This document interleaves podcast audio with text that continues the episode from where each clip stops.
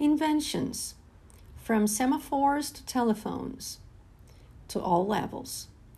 Communication at a distance originally involved the use of codes that had to be deciphered.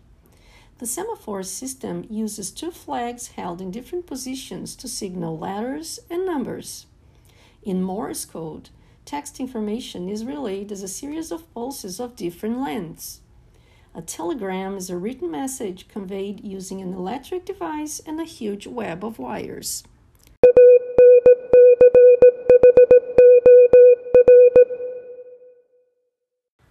Now, telephones.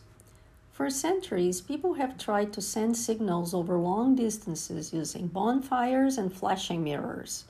In 1876, Alexander Graham Bell invented the telephone, making it possible to send speech along wires for the first time. On March 10, 1876, Scottish inventor Alexander Graham Bell conveyed the first successful message through a telephone to his assistant, Thomas Watson. Mr. Watson, come here. I want to see you. The telephone was invented by Alexander Graham Bell in 1876 in the USA. And the original telephone was made up of a large magnet which enabled sounds to be picked up and an earpiece and a mouthpiece combined. Handheld cell phone.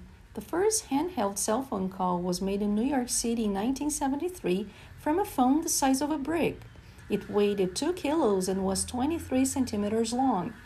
It was invented by Martin Cooper, who at the time worked at Motorola in 1975 in the USA.